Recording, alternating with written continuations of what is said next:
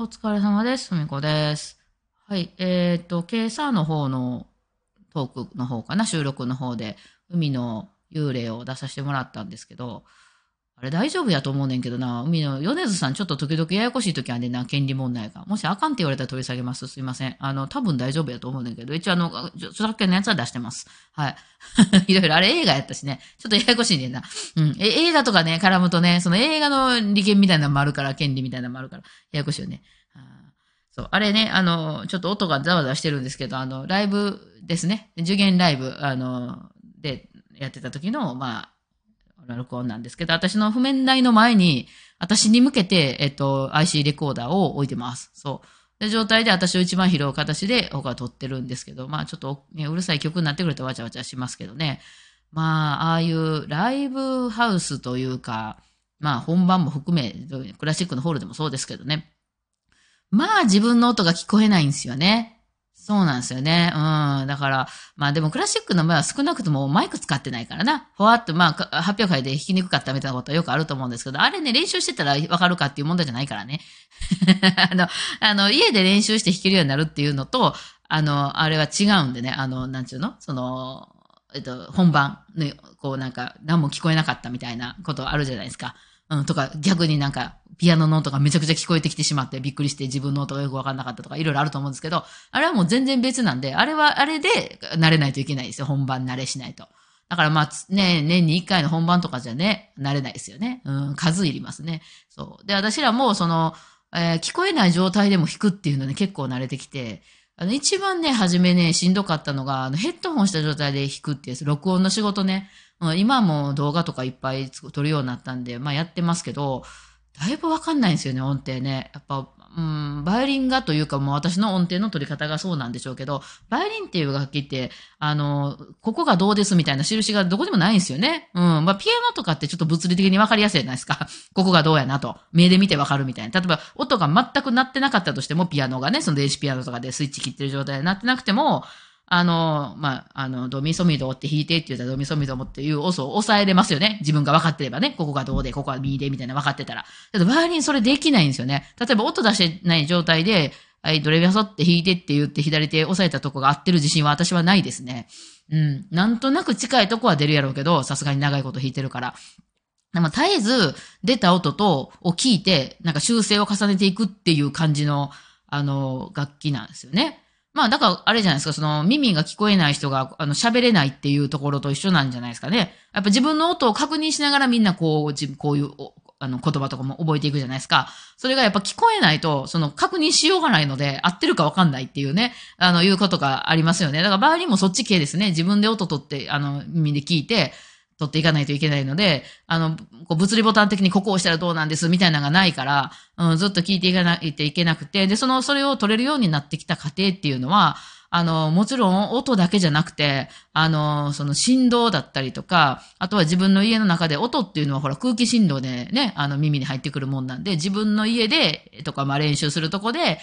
出してきた音を耳で捉えるっていう、だからその壁とかに跳ね返ってきた音とかを聞いてるっていうことですよね。っていう状況でだんだん取れるようになってきてるので、急になんか、例えば全然響かないプラネタリウムの中とか、あの、っていうようなところに持ってかれて、さあ弾いてって言われたら、ものすごい取りにくいんですよ。その反響が違うでしょ。全然。今まではそれの感覚で音程取ってたのに、うん。だから、その、自分がね、喋った音が全く聞こえないとか言ったら、自分何を言ってるか分かんなくないですか？ね骨伝導も何もしないってなったら、で、で、後から、おあのー録音でこういう風に喋ってましたよって言われて、あ 全然喋れてないよみたいなことがあるんかもわかんないけど、なんかそういう感じに似てますよね、なんかね。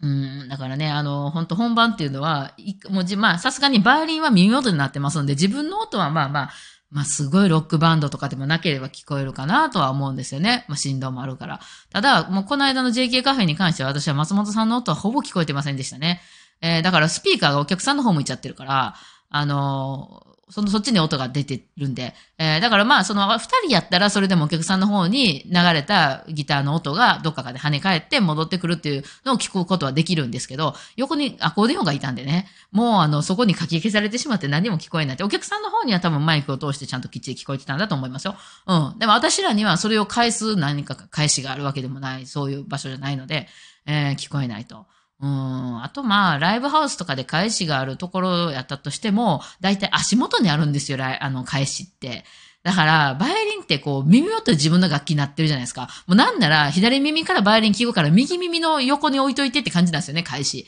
そうじゃない足元から鳴らされたところでみたいな、音ここからもう耳元になってるからバイオリンみたいな。だから他のね、楽器とか、まあだからそういう意味ではエレキなんか弾いた時に自分の音と、その他の、まあカラオケだったり、バンドメンバーの音とかが、あの、きっちりそのミキシングされた状態でバランス良い状態で聞こえてくるので、何通弾きやすいと思いましたよね。えー、だからそのシンクルームとかで、ヤマハのシンクルームとかでリハーサルするときも、他のメンバーの音量をこう自分も含め、あの、で、まあ、エレキの場合やったら、バイオリンのすぐ横でものすごく大きな音はなってないので、あの、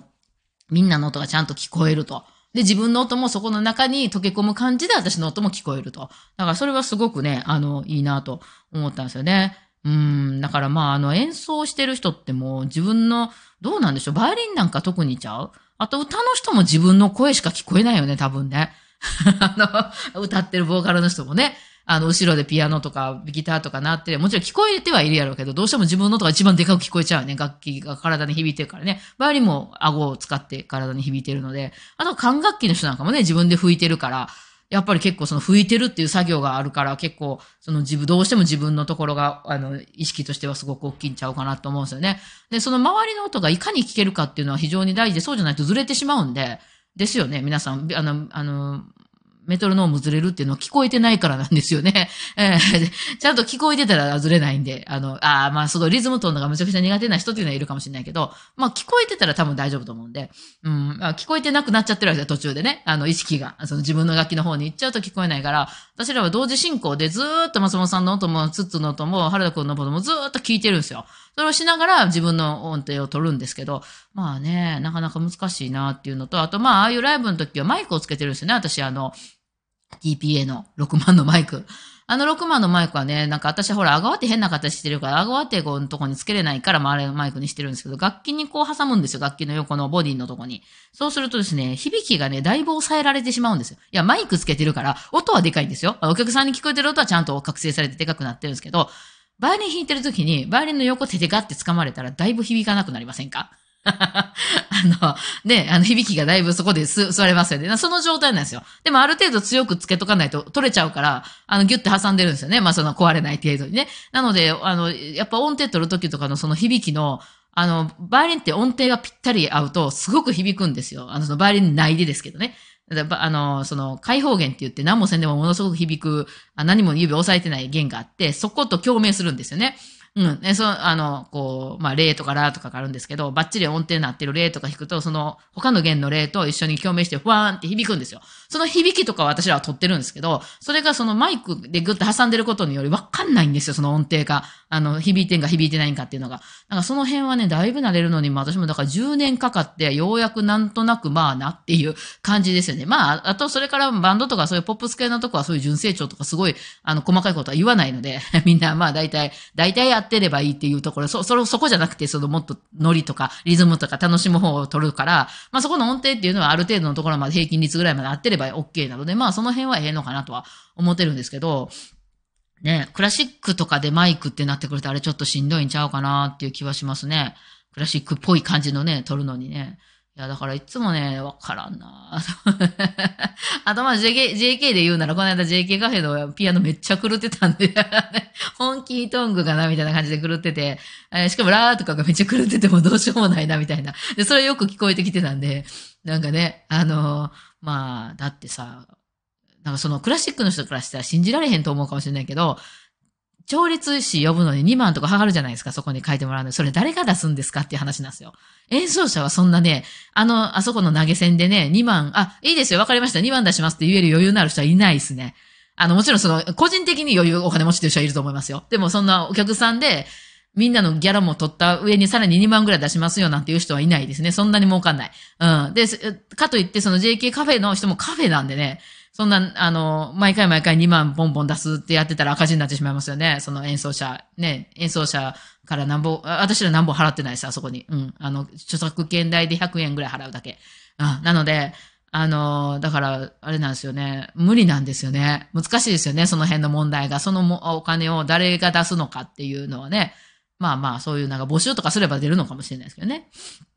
そんな話ね。そう。あとね、ちょっと、あの、まあ、私最近その、機内持ち込み用のちっちゃいバイオリンケース持ってて、まあ、これは便利でいいんですけど、そろそろね、バイオリンのケース立てませんかって思うんですよね。これ多分家が広い人が、こう横に置いてパカって開けてバイオリンを取り出すっていう、その、あの、スペースのある世界に住んでる人の、あの、このケースの形態だと思うんですよ。そろそろ上からスポッて入れてっていう、まあ、あの、ケースあるんですよ。バムとかから出てるんですけど、ちょっと重いんですよね。あの、上がカパって開いて、いわゆるその上から取り出す型のキャリーみたいな足が持ってるような、なんかそういうののバイオリン上からスポッて差し込んで、夢も横にスポッて差し込んで、カパって蓋するみたいな、あったら、あの、上開くタイプのリュックとかでしょ、最近。ああいう感じになれば、一番邪魔にならずにいけますよね。あれ、早く、なんかもうちょっと安くで出してくれへんかなってめっちゃ思うんですよね。もうそんなスペースのあるとこで仕事してない私と思ってね。